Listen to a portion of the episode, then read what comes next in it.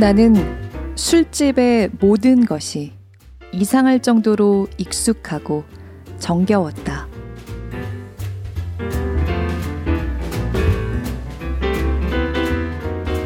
안녕하세요. 골라드는 뉴스룸에서 함께 책 읽는 시간 북적북적입니다. 저는 권애리 기자입니다. 이번 주에 저녁 외식 좀 하셨을까요? 좋은 사람들과 오랜만에 밖에서 느긋하게 둘러앉은 시간 만끽하셨나요? 지난달에 한국의 제 단골 LP바 사장님이랑 잠깐 국제 통화를 했었거든요. 제가 언니라고 그냥 부르는 사장님인데 목소리에 힘이 없으셔서 참 마음이 아팠어요. 너무 힘들다고 하시더라고요.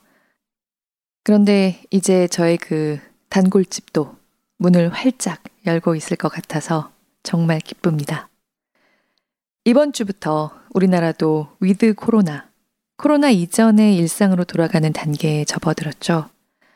모두가 답답하고 힘든 시기였지만 그동안 제대로 문을 열지 못했던 가게들, 얼마나 고통스러운 시간을 지나왔을지 음, 짐작하기도 죄송스러운 마음이 들어요. 작년 연말에 뉴욕에 처음 왔을 때 놀랐습니다, 사실. 밤 9시 정도만 돼도 길에 사람이 없더라고요. 어디라고 할 것도 없이 전부 컴컴하게 문을 닫은 거리 풍경이 충격적이었어요. 아무리 그래도 뉴욕인데 어떻게 이렇지 싶더라고요. 그럴 거란 걸 알고 왔는데도 막상 직접 보는 거는 또 달랐어요.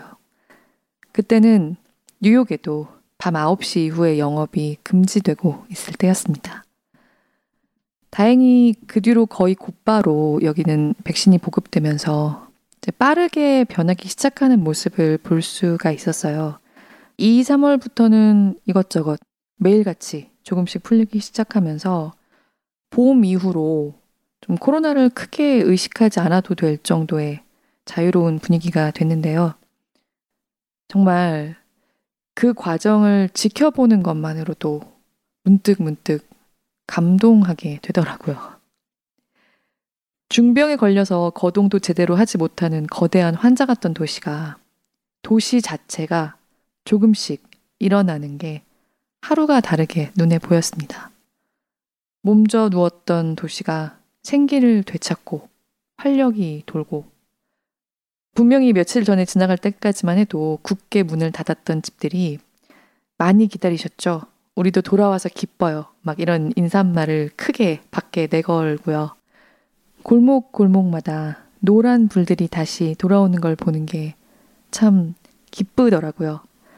사람들이 그 불빛 아래 모여서 신나게 떠들고 마시고 부대끼고 큰 소리로 웃고 이따 어디 어디서 잠깐 볼래? 번개를 치면 잠시 후에 그 사람을 볼 수 있고.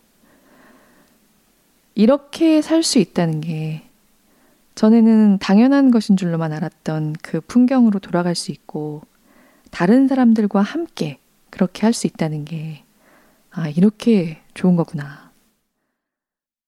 늦게까지 문을 연 이 모든 가게들, 맥주집, 위스키바, 와인 레스토랑, 뭐 술한 잔씩 하면서 즐길 수 있는 재즈 클럽, 코미디 클럽, 극장에 이 반짝이는 조명들이 거리마다 줄줄이 끊어지지 않고 이어지는 모습이 비로소 다시 시원하게 흐르기 시작한 도시의 혈관 같다고 느꼈어요.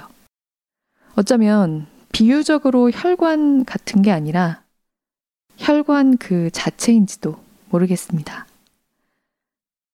이번 주 우리나라도 비슷한 모습인 걸 뉴스의 사진으로 봤어요.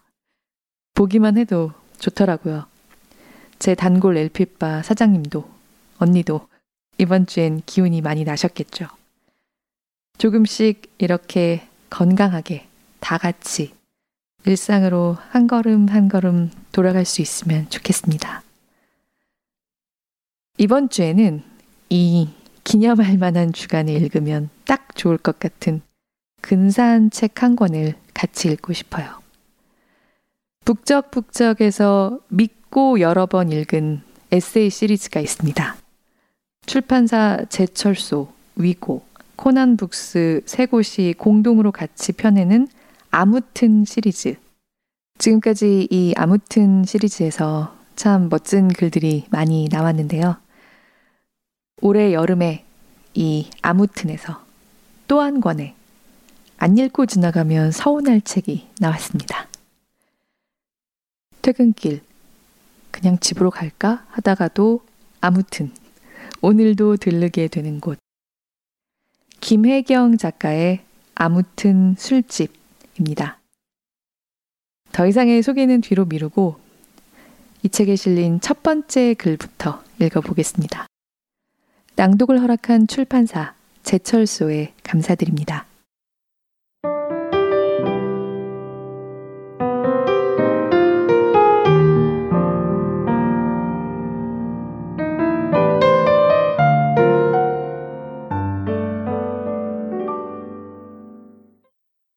프롤로그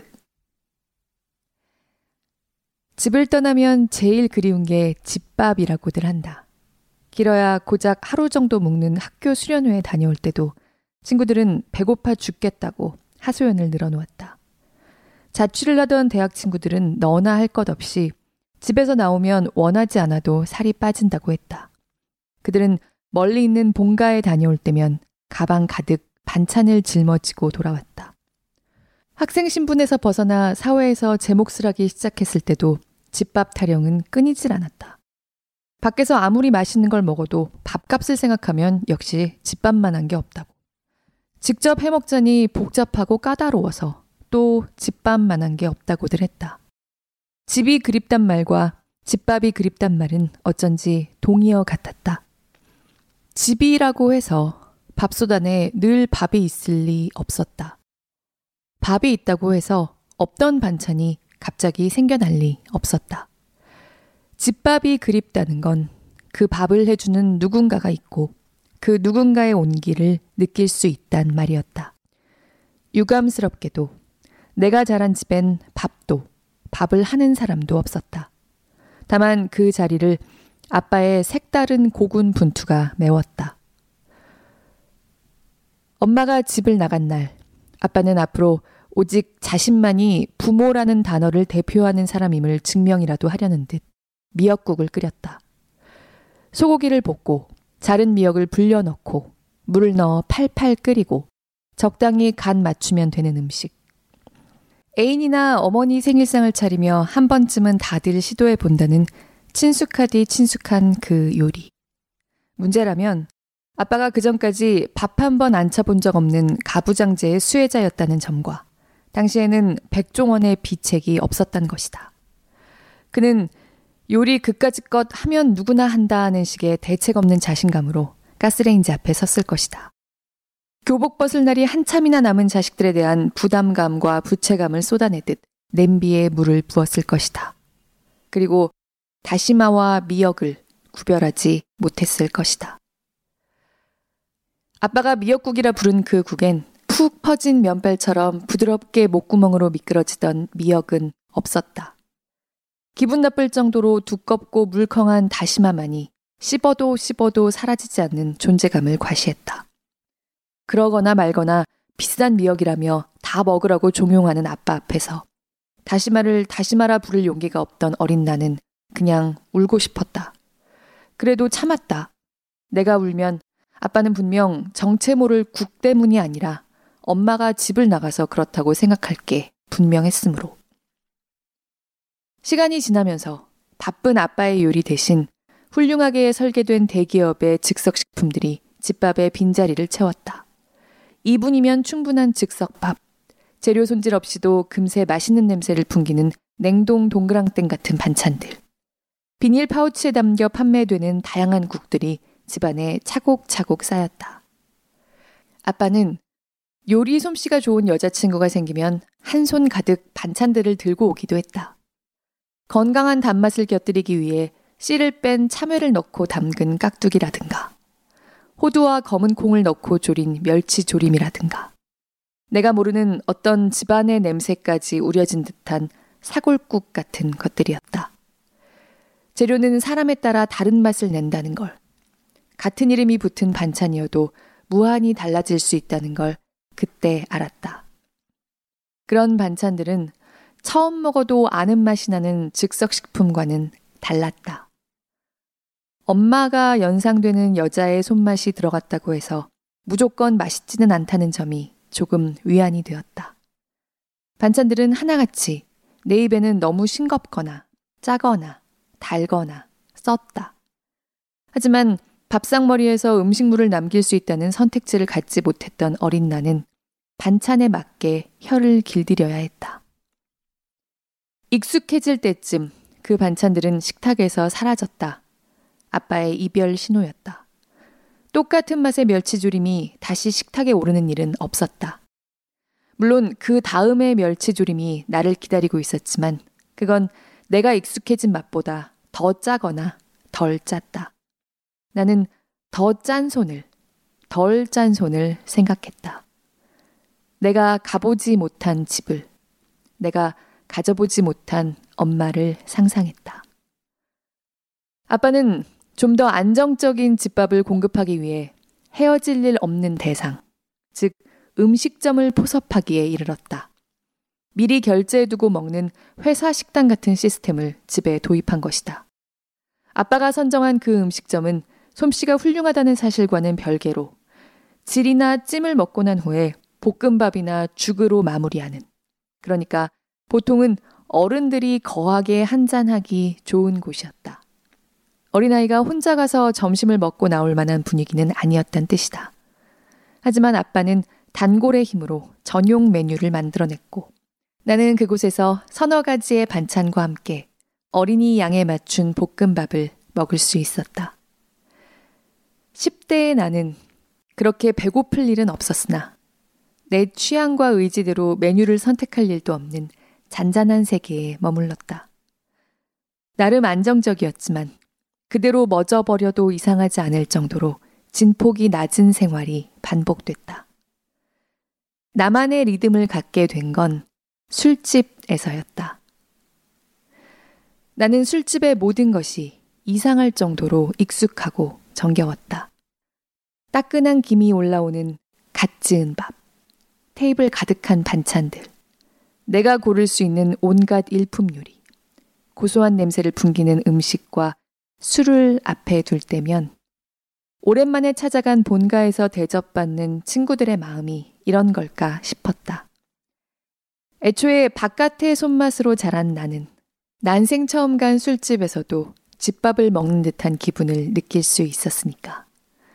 무엇보다 술집은 나를 외롭지 않게 해주었다. 술집에는 언제나 켜져 있는 조명 아래에서 사람들의 소음 속에 섞일 때 느낄 수 있는 온기와 보장된 취기가 있었다. 20대 나는 집이 아닌 술집에서 자랐다. 키는 더 이상 자라지 않았지만 뱃살과 내장 지방만큼은 분명히 자랐다. 집에서 먹을 수 있는 음식이 몹시 한정되어 있었다면 술집의 메뉴는 무한했다. 술을 더 마실 수 있게 하는 모든 것이 안주가 되었다. 선지와 각종 채소를 넣어 얼큰하게 끓인 선지국. 입에 넣고 뼈를 분리해내야 하는 닭발과 돼지꼬리. 바다 비린내를 폴폴 풍기는 멍게와 해삼. 소나 돼지의 창자에 각종 부재료를 넣고 삶은 토종 순대. 새로운 세계는 언제나 혀 위에 있었다. 그중 내가 무엇을 먹을 수 있고 무엇을 먹을 수 없는지 깨치며 술의 힘을 빌려 나의 세계를 한 입씩 넓혀갔다. 위로 가는 것들은 위로가 된다. 나는 아랫배도 부르고 윗배도 부를 때까지 무리해서 먹고 마셨다. 대식가라 불릴 재능은 없었지만 과식가라 불릴 만한 열정은 있었고 그 기질은 술 앞에서도 그대로 발휘됐다. 술집에는 술이, 끝없이 나오는 술이 있었다. 마시는 것도 좋았지만 취하는 건 더 좋았다. 아무리 바쁘고 힘들 때도 술을 마시면 완행버스에 오른 것처럼 느긋한 리듬으로 인생을 여유 있게 돌아볼 수 있었다. 물론 알코올은 버스의 브레이크를 녹이고 폭주 기관차로 탈바꿈시켰다. 그래도 괜찮았다.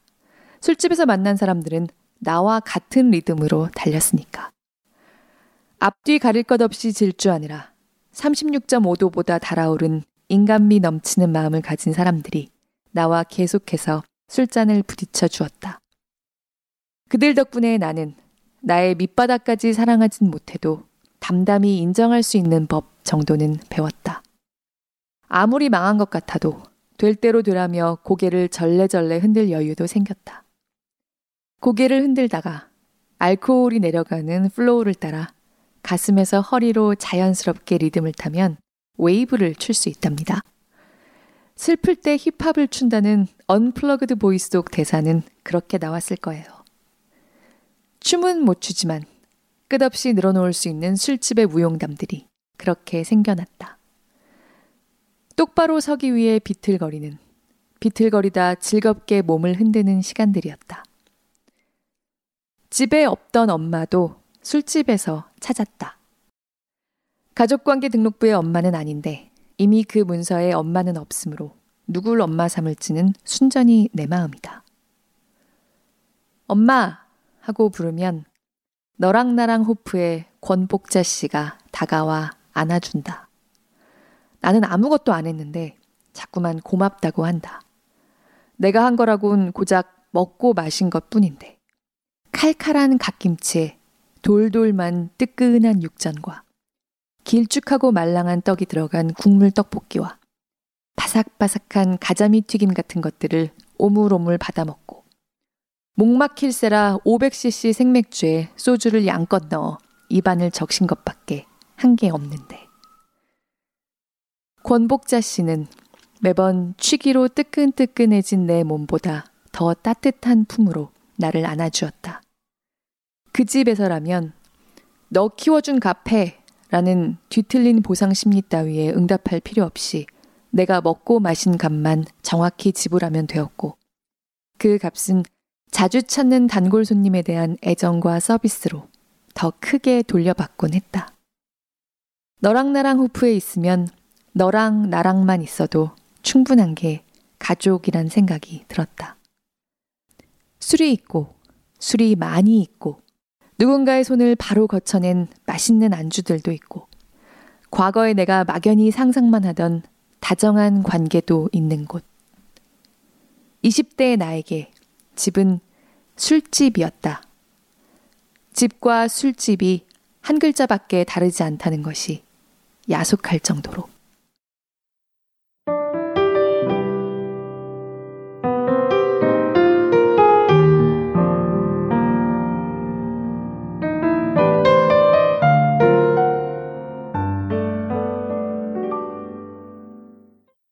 아무튼 시리즈에서 딱 2년 전 여름에 출간된 김원비 작가의 아무튼 술을 북적북적해서 읽었던 적이 있습니다.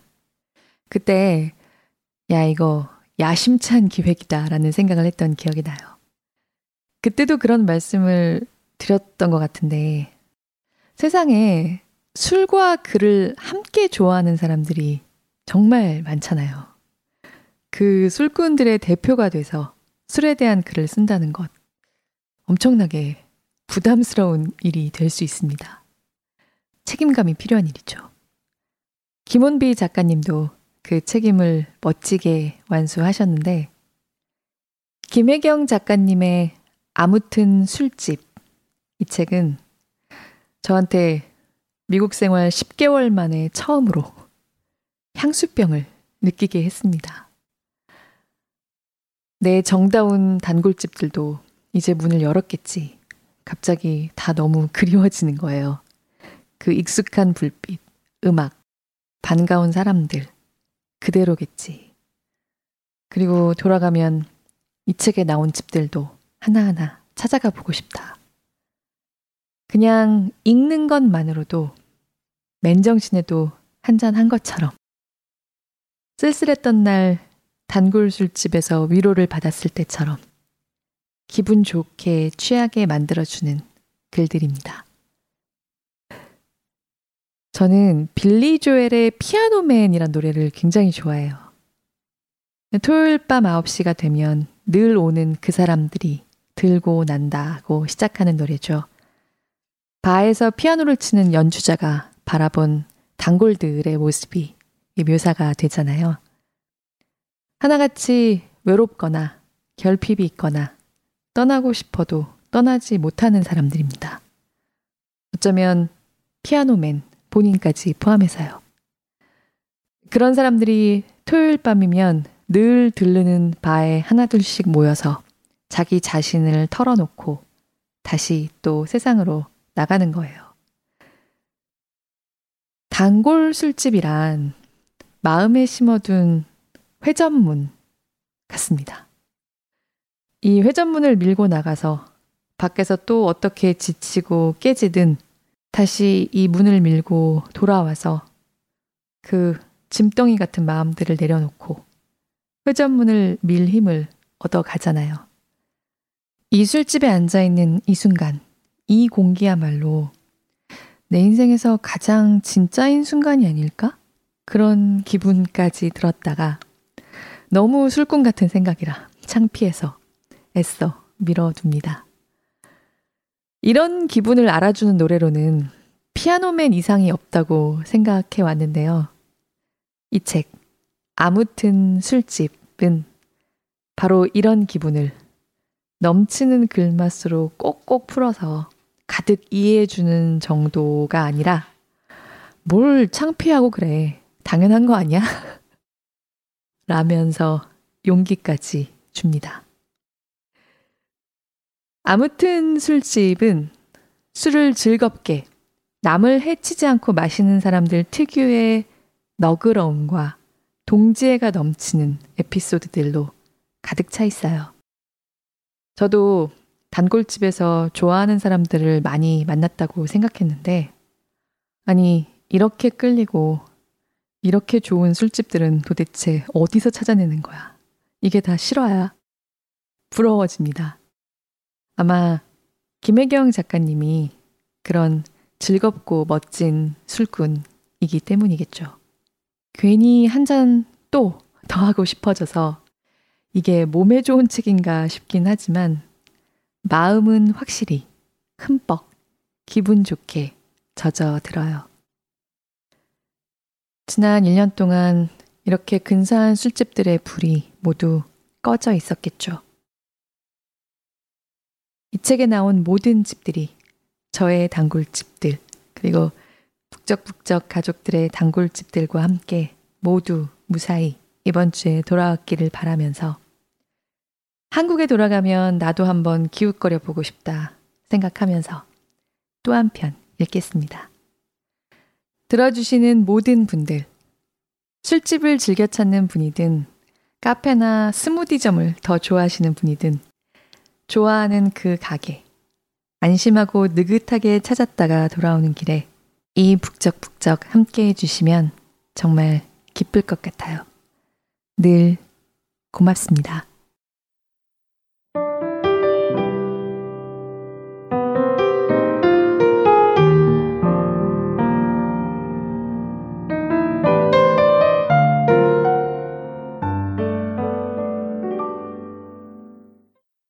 마스터의 주 입식 교육 부산 모티 10년 넘게 주 입식 교육을 받으며 자랐는데 20살이 되니 갑자기 내 꿈을 찾으란다.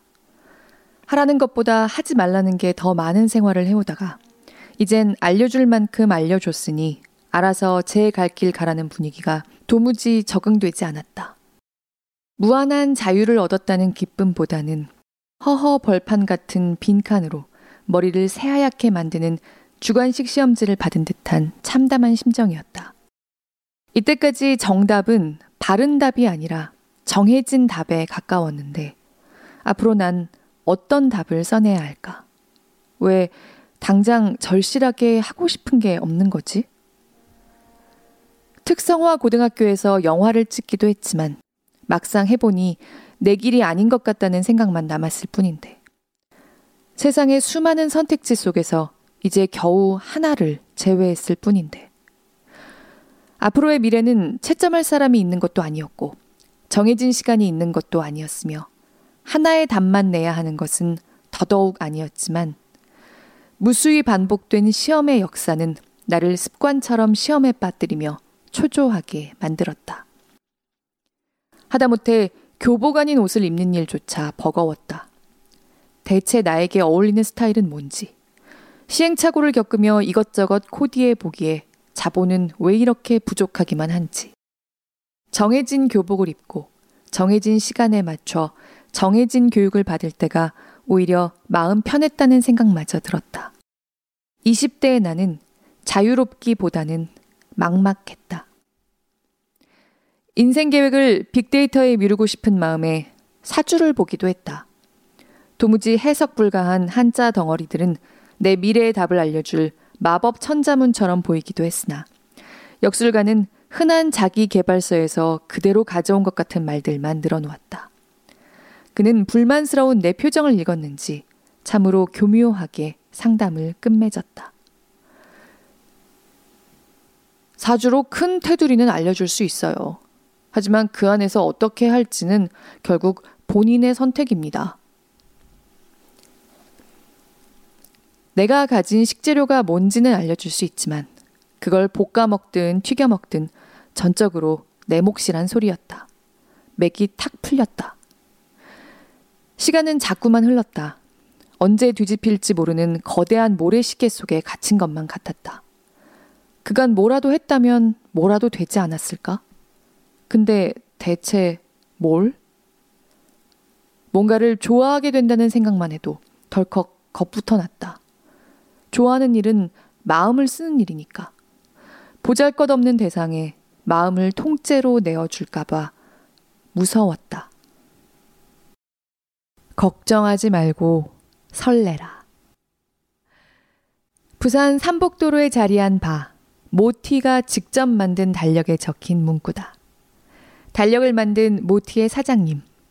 사장님보다는 마스터라는 호칭이 훨씬 잘 어울리는 조태진 씨는 이 문구를 삶으로 실천하는 사람이다.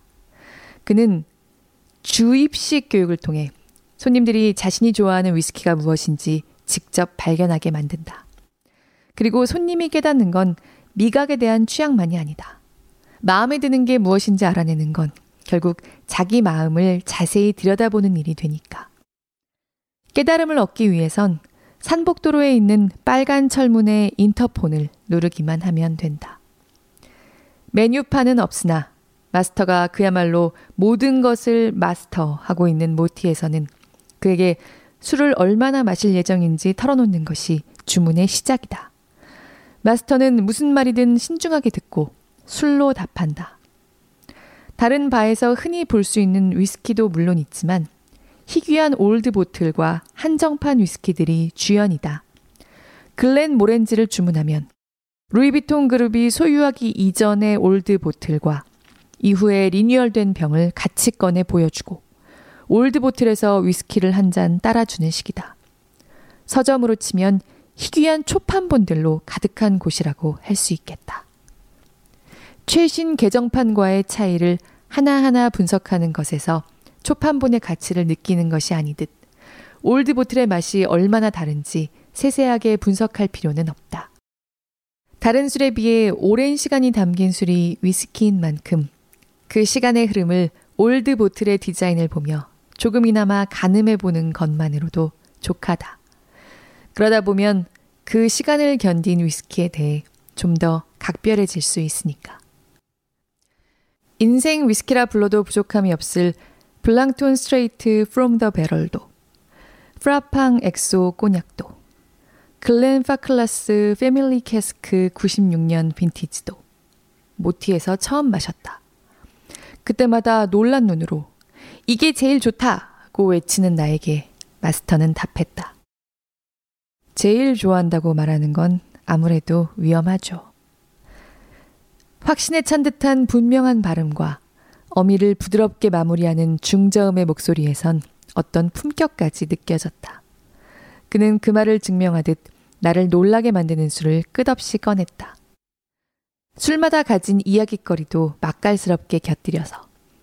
그는 라가 불린 8년을 솜씨 좋은 아줌마가 묻힌 겉절이 같은 맛이라고 표현하는 사람이다. 어떤 술이든 그의 말을 거치면 더 맛있어진다. 그가 보여주는 방향을 한 잔 한 잔 따라가다 보니 나 역시 나만의 길을 만들 수 있게 되었다. 그리고 그렇게 마실 줄 아는 스스로에 대한 사랑도 덩달아 깊어졌다. 지금은 나 역시 확신한다. 제일 좋아한다고 말하는 건 나와 술의 가능성을 동시에 얕보는 일이다. 마스터가 알려준 건 술에 대한 취향뿐만이 아니다. 모티에서라면 술에 취하는 것은 물론 술 앞에서 취해야 할 올바른 자세까지도 배울 수 있다. 내 인생의 고정 mate 승용과 절친한 술친구 다영, 현우와 함께 모티를 찾은 날이었다. 그날 역시 쉽게 만나보기 힘든 온갖 위스키들이 입을 거쳤다. 히비키 17년, 까미 조세핀, 아란 포트 캐스크, 크리스찬 드루엔 깔바도스, 햄던 자메이칸 럼. 워낙 술을 잘하는 친구들과 함께였던 게 문제였던가? 위스키를 16잔이나 마셨는데 취하지는 않고 배가 고팠다. 모티의 안주라고 해봐야 위스키의 맛을 크게 해치지 않는 가벼운 맛의 과자나 초콜릿 정도였으니까. 새벽에 영업하는 적당한 음식점을 찾을 수도 있겠지만 어쭙잖은 맛으로 한껏 끌어올린 혀의 행복을 망치고 싶진 않았다. 그리고 역시나 마스터는 답을 알고 계셨다. 그는 우리에게 아주 디테일한 지령을 내렸다. 1. 우리 돼지 국밥에 간다. 모티에서 보냈다고 말하라. 2. 8천원어치 순대 1인분을 주문한다. 방한잎도 따로 2천원어치 산다. 3. 그 다음 옆옆집에 있는 경북 산꼼장어로 건너간다. 역시 모티에서 보냈다고 말하라. 4. 보통은 꼼장어 양념구이를 많이들 먹지만 꼭 소금구이로 주문한다. 5. 꼼장어가 익을 때까지 포장해온 순대를 에피타이저로 먹는다. 사이사이 방한잎도 잊지 않고 곁들여 먹어준다. 생일 케이크도 눈치 보이는데 다른 음식점에서 가져온 음식을요? 괜찮나요? 라는 괜한 질문도 해보았다. 마스터는 이게 맞는 코스라 답했다. 행복을 위한 과정까지도 행복한 맛의 순례길. 그의 확신 어린 말투에 우리는 절로 고개를 끄덕였다. 물론 음식점 사장님들도 다 아는 일이라고 덧붙였다. 6. 꼼장어를 조금 남겨 밥도 볶아 먹어야 한다. 그는 곧이어 우리가 비운 250ml 산 펠레그리노 탄산수 유리병 가득 아드백 위스키를 담기 시작했다. 꼼장어를 먹을 때 어울리는 술이 필요하다는 지극히 단순한 이유에서였다. 소풍을 갈 때 손수 끓인 보리차를 들려보내는 어머니처럼 그는 깔때기로 마지막 한 방울까지 꼼꼼히 담아 우리에게 건넸다. 그는 단 1%라도 술꾼들이 더 행복하기 위해 노력하길 멈추지 않았다. 우리가 일반 소주잔이나 종이컵에 위스키를 마시도록 내버려 두지 않은 것이다. 그는 잔을 하나씩 수납할 수 있도록 칸칸이 나뉜 박스에 글렌 캐런 잔을 인원수에 맞게 넣은 다음 깨지지 않도록 단단히 포장했다. 글렌 캐런 잔은 싱글몰트 위스키를 마실 때 흔히 사용하는 잔으로 위스키의 향과 맛을 음미하기에 가장 좋은 형태를 지녔다. 아니, 그냥 새벽에 배 채우러 가는 건데 꼭 이렇게까지 마셔야 해? 라는 의문이 들 수도 있겠다. 그러나 그가 술 앞에서 이렇게까지 생각하고 행동하는 사람이 아니었다면 그의 취향이 꾹꾹 눌러 담긴 모티 역시 탄생할 수 없었을 것이다. 그가 건넨 위스키와 글렌 캐런 잔에는 술에 대한 그리고 술꾼들에 대한 애정과 배려가 담뿍 담겨 있었다. 우리는 마스터의 지시에 따라 완벽한 맛의 세계로 접어들 생각에 들뜨면서도 조금 당황스러웠다. 취한 우리의 무엇을 믿고 이렇게까지 해줄 수 있는 것일까? 걱정스레 그의 안색을 살폈으나 마스터는 그 모든 것을 안겨주고 나서야 개운해 보였다. 이걸 어떻게 돌려드리죠? 그냥 거기 맡겨두세요. 마스터도 바깥에서는 다른 술집의 단골이라는 걸 새삼 알 수 있는 답이었다. 아니나 다를까. 마스터는 영업을 마친 후 꼼장어집에 나타났다. 본인이 추천한 코스를 몸소 실천하는 참교육자라고나 할까. 그는 자연스럽게 우리 테이블로 다가와 주문한 적 없는 위스키를 병째 꺼내더니 물 따르듯 술을 따라 주었다. 모티에서의 마스터는 언제나 정확한 한 잔 분량을 계량했으나 꼼장어집에서의 마스터는 그저 마음의 눈금에 따라 병을 과감하게 기울였다.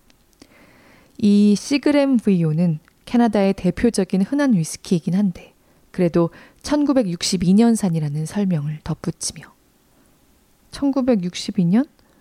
부모님 연배 수준의 위스키를 우리가 이렇게 버릇없이 마구잡이로 마셔도 되는 걸까요? 마음 놓고 좋아해도 될지 걱정하는 술꾼들을 보며 그는 덧붙였다. 맥주 마시듯 부담 없이 마시기 좋다고. 만나기 힘든 위스키를 아낌없이 내어주고 가격도 저렴하게 받는 데다 이어지는 그의 행보 역시 자선 사업가처럼 이타적이다. 왜 이러는 것일까? 어떻게 이럴 수 있을까? 내가 위스키 바를 운영한다면 희귀한 old bottle은 쉽게 내놓지 못할 텐데, 준다고 해도 거금을 받았을 텐데, 내버려두면 어차피 증발되어 버릴 술, 최대한 많은 인간들에게 나눠서 넣어두는 걸까? 그는 단순히 모티라는 공간의 마스터가 아니라 술을 사랑하는 사람들이 각자의 행복을 찾길 바라는 술꾼들의 마스터였다. 그날 마스터의 주 입식 교육은 빛을 발했다. 순대와 방아잎, 꼼장어로 이어지는 안주는 우리의 배를 차근차근 채워 나갔고, 그가 준 캐나디안 위스키와 아드백은 우리로 하여금 맛의 절정을 향해 치닫게 만들었다. 현재의 고민이나 미래의 불확실성을 생각할 겨를 따위는 없었다. 걱정 없이 설레기에도 바빴고, 분명한 포만감과 취기를 만끽하느라 정신없는 여정이었으니까. 그리고 나는 끝내 꼼장어집에서 장렬히 쓰러지고 말았다. 맥주처럼 부담 없이 마시라는 말만큼은 적당히 들을 걸. 물론 지금도 각종 걱정들이 온갖 형태와 높이의 벽이 되어 앞을 가로막는다. 이 벽을 무너뜨릴 방법을 나는 여전히 모른다. 다만 마음껏 마셔도 계속해서 다음에 마실 술을 찾아내는 마스터처럼 있는 힘껏 좋아해도 계속해서 그 마음을 받아줄 세계가 있다는 걸 알려준 모티처럼 좋아하는 것을 계속해서 좋아하기 위해 노력하겠다고 결심할 뿐이다. 앞을 가로막는 장벽이 있다면 돌파하진 못해도 발걸음을 되돌리진 말자.